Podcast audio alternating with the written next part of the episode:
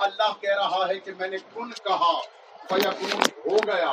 تو امام علی مقام علی علیہ السلاۃ وسلام سے اس کی تفسیر پوچھی گئی کہ مولا، یہ آدم کو جب حل کیا تو کن کہنے والا کون تھا؟ امام نے کہا، واللہ انا امرو ذالک بین الکاف والنون۔ میں ہی کن کے درمیان وہ امر ہوں جب اللہ امر کہتا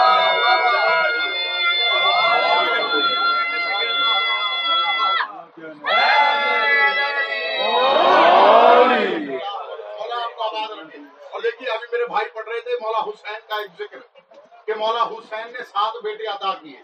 میں علمی ضمانت سے کہہ رہا ہوں کتاب پڑھ کے کہہ رہا ہوں حوالہ جس کو چاہیے حوالہ دوں گا مجلس کے بعد کہ خالی حسین نے سات بیٹے عطا نہیں کیے بلکہ حسین کی بہن نے سات بیٹیاں بھی عطا کی۔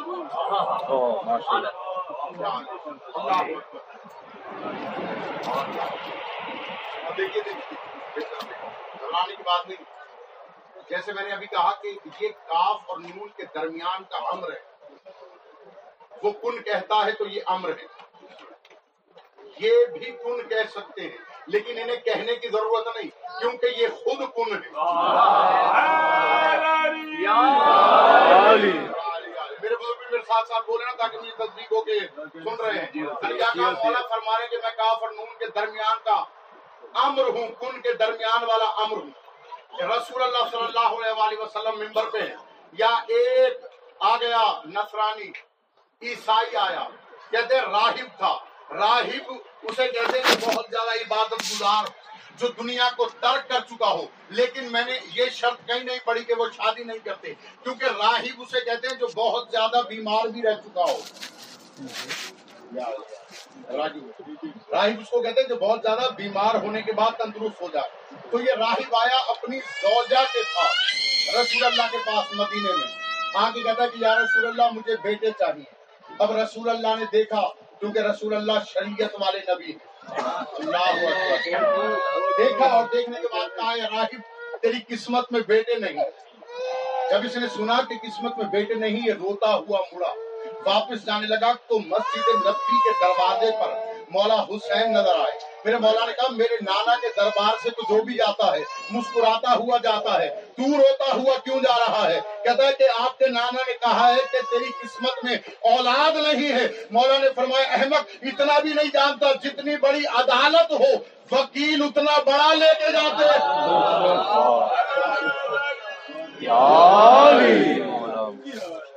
سلوات پڑھیے میرے باپ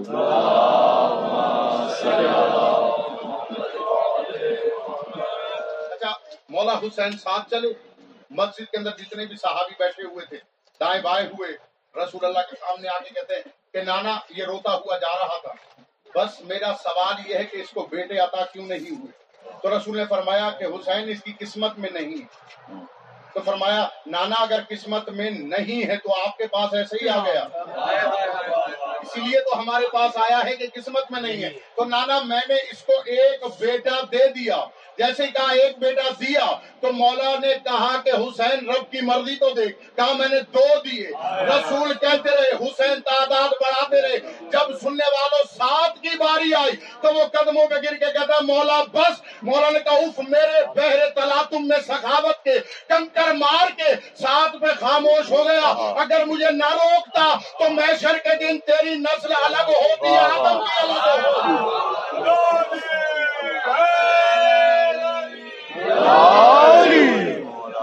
ماشاء اللہ سبحان اللہ اللہم صلی علی محمد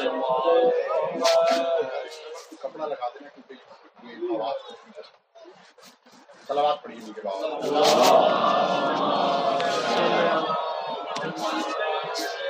کہنے کا مطلب ہے کہ یہی کاف اور نون کے درمیان کا امر ہے۔ یہ اس کی مشیت ہے یہ اس کا ارادہ ہے۔ آج ہماری نشست ہم نے یہ عرض کرنا ہے کہ آدم کی شرکت کی ترکیب کیا ہے؟ آدم کس طرح دنیا میں آئے؟ آدم کیسے بنے؟ تو اللہ کہہ رہا ہے کہ آدم کی مثال، عیسیٰ کی مثال ایک جیسی ہے، انہیں ہم نے تراب سے خلق کیا، پھر ہم نے کن کہا، یہ ہو گئے۔ لیکن جب اللہ نے انہیں تراب سے خلق کر دیا، تو پھر اس کے بعد سورہ صافات میں اللہ کہتا ہے کہ وہ بدا الخلق الانسان تین۔ فرمایا کہ پھر انسان کی خلقت میں بدا ہوئی۔ تو ہم نے اسے تین سے بنایا۔ تین کہتے ہیں کہ جب تراب میں پانی ملا دیا جائے تو پھر وہ تین بن جاتا ہے۔ پھر اس کے بعد ایک اور آیت میں ندائی وہ انا خلق من تین ان لازبن جب پانی اور مٹی مل کے لیس دھار بن جائے، اسے کہتے ہیں قرآن میں تین لازب اور تین لازب جب آگے جاتی ہے، تو اللہ کو سورہ ہجر میں کہنا پڑا وہ انا خلق نہ ہو چھ سل سالم ہمائم مسنون، کہ ہم نے اسے ہمائے مسنون سے پیدا کیا، پھر جب ہمائے مسنون کے مرحلے سے گزرا، تو اللہ نے یکا یک کہا، فَإِذَا نَفَخْتُهُ فِيهِ مِن رُوحِي وَنَفَسْتُهُ فرمایا کہ جب ہم اس میں اپنی روح پھونک دیں تو تم فوراً سجدے میں گر پڑنا۔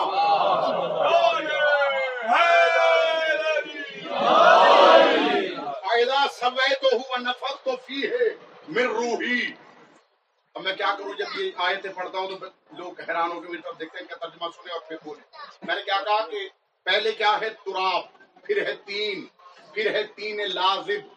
پھر ہے ہمائم مسنون۔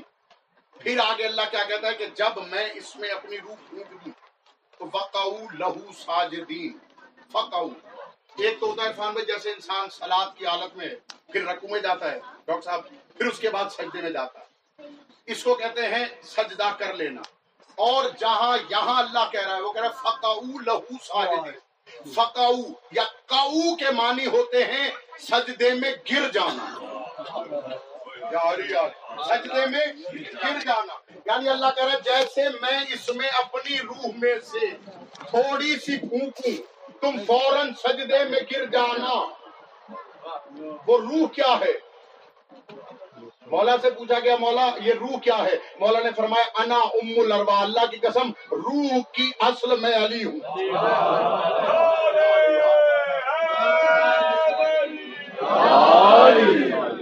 کی اصل میں علی ابن ابی طالب ہوں۔ یعنی اس کا مطلب ہے کہ آدم میں تھوڑا سا علی آیا۔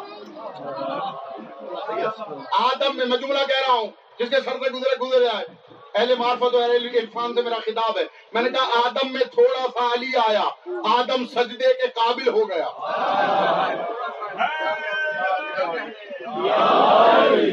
جوان دوستو، خاص طور پر میرے ساتھ رہو ادھر ادھر دیکھنا بند کر دو بھائی۔ میری طرف دیکھو، توجہ کرو۔ میں نے کیا کہا تھوڑا سا علی آدم میں آیا، آدم سجدے کے قابل ہو گیا۔ سید سجدہ بھی وہ جس میں حکم ہے کہ فوراً گر جاؤ، فوراً گر جانا۔ اچھا جب سارے کے سارے سجدے میں گر گئے، جب سجدے میں گرے تو سجدے سے جب سر اٹھایا تو کسی کو نہیں معلوم کہ یہ جو ابھی مٹی کا پتلا تھا، روح آنے کے بعد اس کی رگوں میں لہو کیسے دوڑنے لگا؟ اس کے بدن پہ بال کیسے اگائے؟ یہ حسن و جمال کیسے آ گیا؟ یہ آنکھیں کیسے دیکھنے لگی؟ یہ کان کیسے سننے لگی یہ ناک کیسے سونگنے لگی؟ یہ زبان کیسے چلنے لگی؟ تو پھر یہ ساری باتوں کا پتا تو تب چلے گا جب ہم ان ہستیوں سے رجوع کریں جسے اللہ نے آدم کو خلق کرنے والے دونوں ہاتھ کہاں ہیں؟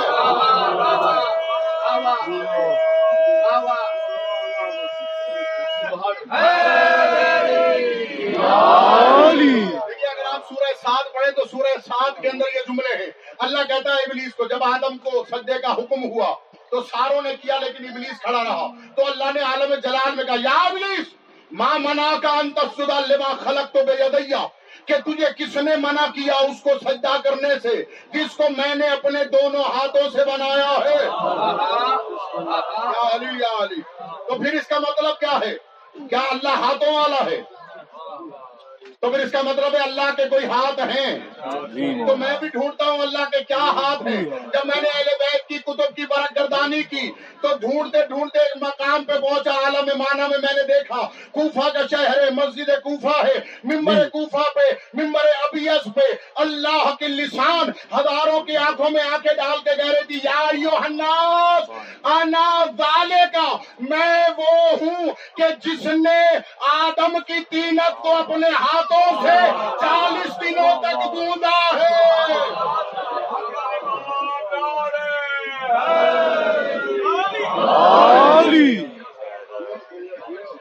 الذی خمر تو تینت آدم اربعین سبا۔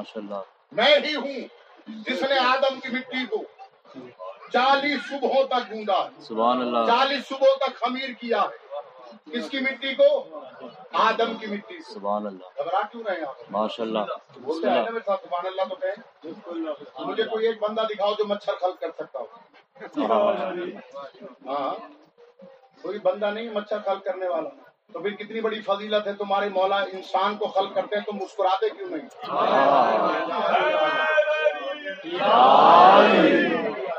ہاں تمہارا مولا تو وہ ہے جو آدم کی مٹی کو خمیر کرنے والا ہے۔ تو پھر فضائل سے تیرے کو کھل جانا چاہیے ہاں، ٹھیک ہے، محرم کا یام ہے، لیکن جب بتائی آئے تو پھر اس کے بعد آپ اپنی روش پہ آئیں۔ لیکن میرے ساتھ دیکھتے رہے۔ کیونکہ علی کا فضائل ایسی شے ہے کہ جب بندہ سنتا ہے تو دو دو تلواریں والا کام کرتا ہے علی کا فلاح علی کا ذکر. محب سنتا ہے، چہرہ کھل جاتا ہے. مبغض سنتا ہے تو چہرے پہ گرمی آ جاتی ہے۔ تو وہیں سے پتہ چل جاتا ہے۔ جب یزید کے دربار میں تھی نا بی بی تو یزید کے دربار میں بیوی بی نے ایک جملہ کہا تھا کہ علی کا بغض حرام زادوں کی پیشانیوں پہ لکھا ہوا ہے۔ ایک ملون کھڑا ہو گیا۔ کیسے لکھا ہوا ہے؟ بیوی بی نے کہا، ایسے ہی تو لکھا ہوا ہے۔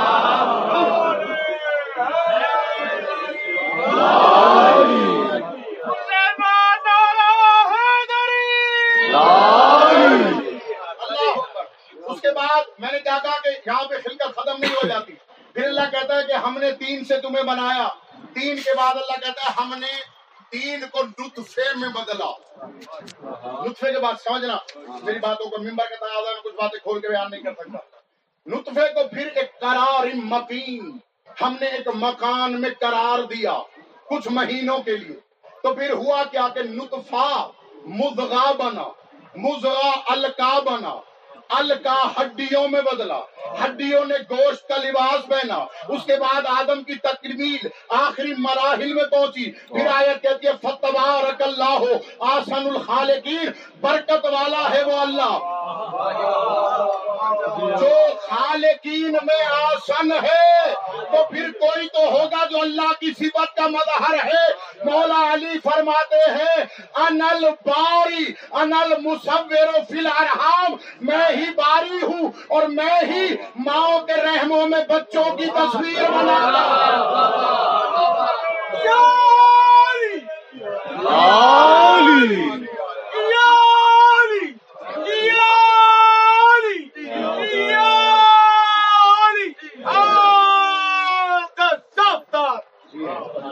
مل کے نعرہ اچھا، اس کے بعد سرکار فرماتے ہیں کہ آخری جملہ کیا ہے کہ ہم نے ہڈیوں کو گوشت کا لباس پہنایا۔ یہ بھی امیر المومنین کا فرمان ہے، کوکب دوری میں لکھا ہے۔ صاحب کوکب دوری سنی ہے۔ یہ عقیدہ سنیوں کا ہے۔ اگر تم مولا کو زیادہ مانتے ہو تو تمہارا عقیدہ اس سے اوپر ہونا چاہیے۔ مولا کا عقیدہ کیا ہے؟ وہ صاحب کوکب دری لکھتا ہے کہ مولا نے فرمایا ان الذی تصوت العظام لحمن میں ہی تو ہوں جو ہڈیوں کو گوشت کا لباس پہناتا ہے۔ ہڈیوں کو گوشت کا لباس پہنانے والا اچھا جب آدم علیہ السلام کے اندر روح آ گئی روح تکمیل پا گئی۔ تو جب حضرت آدم علیہ السلام کی آنکھ کھلی تو عرش پہ نظر گئی حضرت آدم کہاں نظر گئی؟ عرش پہ نظر گئی تو حضرت آدم فرماتے ہیں، یہ لکھا ہوا تھا عرش پہ، آدم ہے اللہ کے نبی، آدم ہے اللہ کے خلیفے، آدم ہے تمام انسانوں کے باپ، وہ تو تمہارا باپ سمجھ لو تو وہ کہہ رہا ہے۔ اللہ کا خلیفہ سمجھ لو تو وہ کہہ رہا ہے۔ اللہ کا نبی سمجھ لو تو وہ کہہ رہا ہے۔ وہ کہتا ہے کہ میں نے جب عرش پہ نظر کی تو میں نے ایک کلمہ دیکھا جو عرش پہ لکھا ہوا تھا کہ لا الہ الا اللہ محمد الرسول اللہ۔ علی علی ابن ابی طالب ولی اللہ۔ والفاطمہ زوجت علی والحسن والحسین سیدہ شباب اہل الجنہ۔ میں یعنی نے لکھا تھا نہیں ہے کوئی الہ سوائے اللہ کے محمد اللہ کے رسول ہے۔ اور علی جو ابو طالب کا بیٹا ہے۔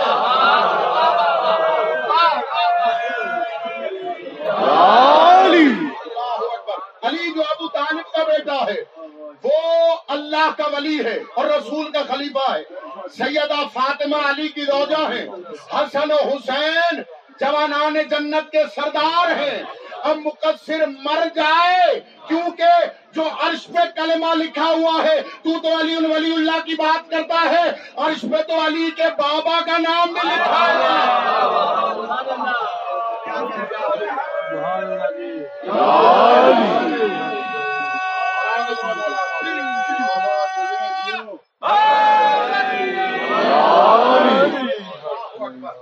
حضرت آدم علیہ السلام نے وہ کلمہ دیکھا اور پھر جب آپ کو یاد ہوگا جب یہ کلمات دیکھ لیے حضرت آدم سے معاذ اللہ کسی کام سے اللہ نے روکا تھا۔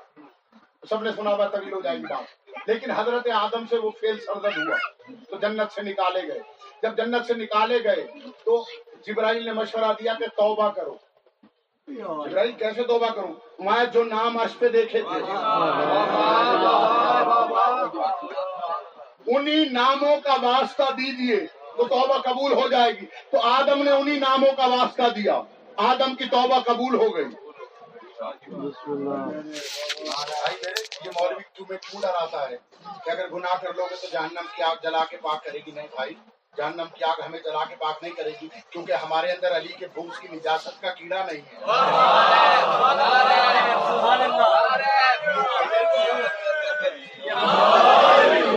بات ختم ہو گئی آخری جملہ ہے میرا سنتے آئیے گا۔ میں نے کہا، رسول اللہ کا لقب ہے ابو طاہر۔ طاہر کہتے ہیں پانی کو یعنی پانی کا باپ۔ علی کا لقب ہے ابو تراب یعنی تراب کا باپ۔ اور میری بات یہاں سے لے کر بے شک مصر تک، نجف تک کم تک کسی عالم کے پاس لے جاؤ۔ اگر وہ غلط ثابت کرے تو قاسم جدی ممبر پہ نہیں آئے گا۔ تراب بھی علی، ہر تراب کا باپ نہیں ہے کہ یہاں والی تراب کا باپ علی نہیں۔ جو کربلا کی تراب ہے علی، اس کا باپ ہے۔ علی بابا ہے، کربلا والی تراب کے۔ اس لیے جو کربلا کی تراب ہے، اس کا ایک لقب ہے عربی میں۔ اسے کہتے ہیں تربت۔ کیا کہتے ہیں؟ تربت۔ تا حرف حجاب ہے۔ اول بھی تا ہے، آخر بھی تا ہے۔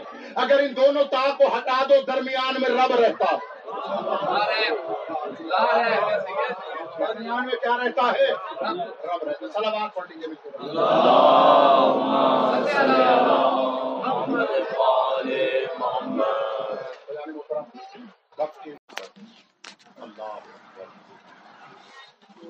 اللہ یہ وہ ہستی ہے جسے سفیر حسین کا ملا سفیر حسین کوفہ میں آئے روایت کہتی ہے کہ چالیس ہزار لوگوں نے بیعت کی تمام دن یہ ہوتا رہا، جنگ بھی ہوئی، لیکن کوئی ماں آتی تھی وہ بیٹے کو لے جاتی ہے۔ کوئی بھائی آتا ہے، وہ بھائی کو لے جاتا ہے۔ کوئی باپ آتا ہے، وہ بیٹے کو لے جاتا ہے۔ اور کہتے یہ ہے کہ یہ تو بادشاہوں کی جنگ ہے۔ تم کیوں اس میں الجھ رہے ہو؟ اور دوسری ایک روایت میں میں نے یہ پڑھا کہ وہ کہتے ہیں کہ اب کیا ہے کہ ہمارا وظیفہ دگنا ہو گیا۔ اب ہمیں اس لڑائی میں پڑنے کی ضرورت نہیں۔ ادادار و شام ہوئی، مغرب کا وقت ہوا۔ تو دس لوگ ایسے تھے جو مسلم کے پیچھے تھے۔ جناب مسلم نے جب نماز ادا کی اور مڑ کے پیچھے دیکھا، تو پھر کوئی بھی حضرت مسلم کے پیچھے نہیں تھا۔ ادادارو یہ میرا غریب مولا، میرا مظلوم مولا، مسجد کوفہ سے باہر آیا۔ ادادارو گلیوں میں سے گزرتا ہوا۔ میرا مولا ایک مقام پہ پہنچا تو ایک گھر کے اندر سے آواز دے کے میرے مولا نے کہا، یا امت اللہ، اس کی الماء۔ اے اللہ کی کنیز، مجھے پانی پلاؤ۔ ادادارو دروازہ کھلا تو نامی ایک عورت دروازے پر آئی۔ پانی کا بھرا ہوا پورا حضرت مسلم کو دیا۔ ادادارو جناب مسلم نے پیا لیکن پینے کے بعد وہی دہلیز پہ حضرت مسلم بیٹھ گئے۔ جب تو نے دیکھا کہ پانی بھی پی چکے ہیں، لیکن جاتے نہیں ہیں۔ تو اس نے کہا، اے عبد خدا، اگر پانی پی لیا ہے تو تم جاتے کیوں نہیں ہو؟ میرے مولا، جناب مسلم نے کہا، اے اللہ کی کنیز، میں جاؤں تو کہاں جاؤں؟ انا غریب ہوں، میں تو بے وطن حضرت اللہ شہزادی، آپ سے رو راضی ہوں بی بی رقیہ کو میرے مولا نے کہا، میں تو غریب ہوں، مسافر ہوں، سید ہوں، میرا گھر یہاں نہیں ہے. ادادارو جیسے ہی جناب دعا نے سنا کہا کہ آپ کا نام کیا ہے؟ جناب مسلم نے روک جانا مسلم ابن عقیل میں عقیل کا بیٹا مسلم ہو۔ تو آپ قدروں پہ گر کے کہتی ہے مولا، جلدی سے میرے گھر میں آئیے۔ مجھ سے غلطی ہو گئی جو اتنی دیر تحلیف پہ کھڑا رہا میں فاطمہ زہرا کو میں شرم کا جواب دوں گی جناب مسلم کو گھر لے آئی، روایت میں لکھا تمام رات خدمت کرتی رہی۔ جناب مسلم نے کھانا نہ کھایا، نہ پانی پیا، تمام رات عبادت میں گزاری۔ تھوڑی دیر کے لیے آنکھ لگی تو عالم خواب میں دیکھا رسول خدا تشریف لائے، امیر المومنین تشریف لائے۔ مولا رو کے کہتے ہیں، مسلم، جلدی سے ہمارے پاس آ جاؤ۔ اب ہم تمہارے مشتاق ہیں۔ اب اسی دعا کا ایک بیٹا ہے۔ اسی دعا کا ایک بیٹا ہے۔ تو ابن زیاد کے سپاہیوں میں نوکری کرتا ہے۔ اداداروں وہ بھی گراف کو گھر میں آیا۔ رواج کرے آرام سے میں پڑھوں گا، مجھے کوئی جلدی نہیں ہے مسائب کے دن ہے کہ مظلوموں کے مسائب زیادہ سے زیادہ بیان ہونے چاہیے۔ اداداروں شہزادی، اللہ اکبر، شہزادی کا سہاگ اللہ تو کہتی ہے، مولا، آپ نے تمام رات نہ کھانا کھایا، نہ آپ نے پانی پیا۔ مولا، ایسا لگتا ہے آپ سوئے نہیں ہیں۔ مولا کہتے ہیں میری آنکھ لگی تھی۔ رسول اللہ میرے خواب میں آئے۔ اب مجھے لگتا ہے کہ شاید یہ میری زندگی کا آخری دن ہے۔ ادادار مولا نے اس توحا کو کہا کہ تیرے بیٹے نے میری مخبری کر دی ہے۔ ابھی تھوڑی دیر میں ابن زیاد کی فوجیں آ جائیں گی، تو پھر مجھے ان سے جنگ کرنا ہے۔ اداداروں یہ باتیں ہو رہی تھی کہ گھوڑوں کی ٹاپوں کی آواز آئی یا حضرت مسلم نے یا علی کہہ کے تلوار نکالی۔ اداداروں جناب مسلم سے دعا دیتی مولا، اسی گھر کے اندر رہ کے لڑے وہ لڑکا میں بنی ہاشم میں سے ہوں۔ میری غیرت یہ گوارا نہیں کرتی کوئی ہمارے گھروں میں آ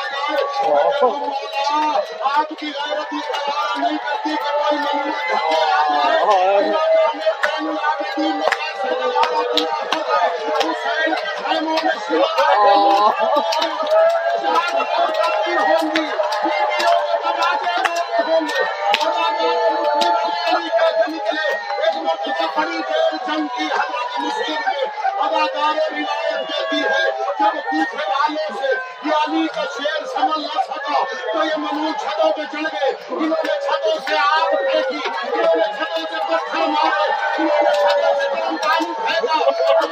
حضرت مسلم زخمی ہوتے رہے، لیکن پھر بھی تلوار کی جو ہوتی جاتے رہے جن نے اشخص نے کہا مولا امان دیجیے میرے مولا نے کہا، ابن اشد میں تیری مکاری میں نہیں آؤں گا، میں تجھے امان نہیں دوں گا۔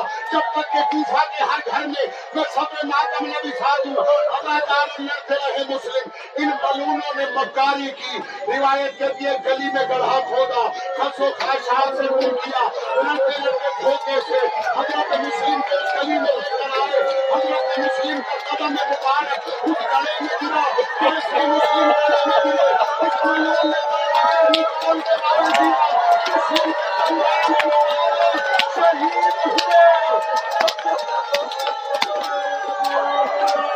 محمد رسول اللہ آباد بنگال مبارک شریف سے ایک ملون نے نیزہ مارا حضرت مسلم کو گرفتار کیا گیا حاکم حکریہ کائنات کے لگانے لگے ابادار دار العمارہ کے دروازے پر حضرت مسلم کا پانی نظر آیا حضرت مسلم نے کہا کوئی تو مجھے پانی پلائے ایک ملون نے کہا پانی آپ کی قسمت میں نہیں ہے آپ کو نہیں ملے گا۔ روایت میں بھی مگر ایک معلوم نے پانی دیا۔ ادادار جناب مسلم نے پینا چاہا، مگر ہوٹوں کا لہو پانی میں آ گیا۔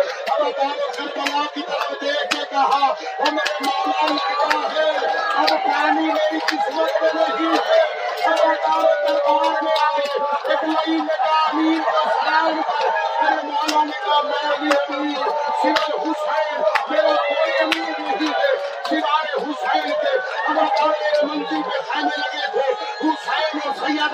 سامنے بیٹھے تھے کیسے یہ جملہ حسین نے سنے ایک مرتبہ کوفہ کی طرف رک کر کے کہا Thank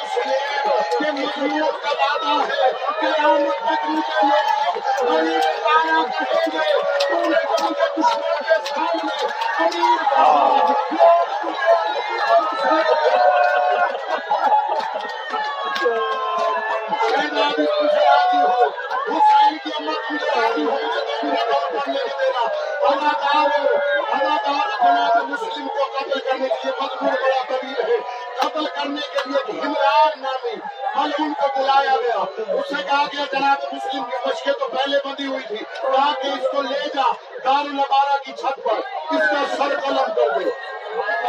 شان و جلال مسلم بڑے اطمینان سے۔ دار المارا کی سیڑھیاں چڑھی دار المارا کی چھت پہ آئے۔ ادادار ملوم سے کہتے ایک لمحے کے لیے اگر تو مجھے کہے تو میں کچھ گنا جات کر لوں۔ یہ کہتے ہیں کر لو میری بلا سے۔ ادادار دارو حضرت مسلم نے ایک مرتبہ دار العبارہ سے کربلا کی طرف رخ کیا۔ ادادار اس وقت حسین منزل سوت پر تھے۔ ادادار ادھر سے جناب مسلم نے کہا علیکہ منی السلام یا میرا آخری سلام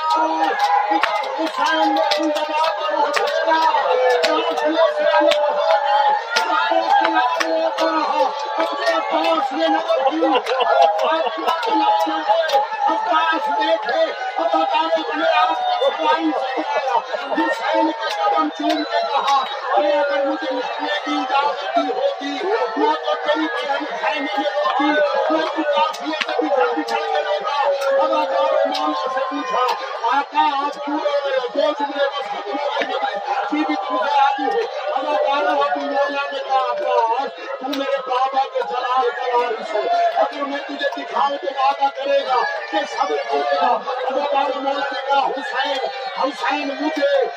نہیں ہاتھ رکھنے والی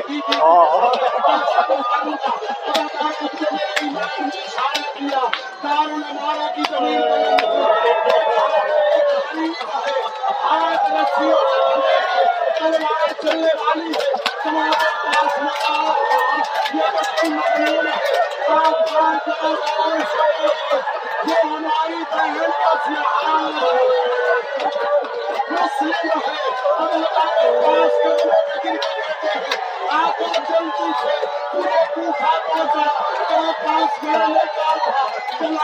دکھانا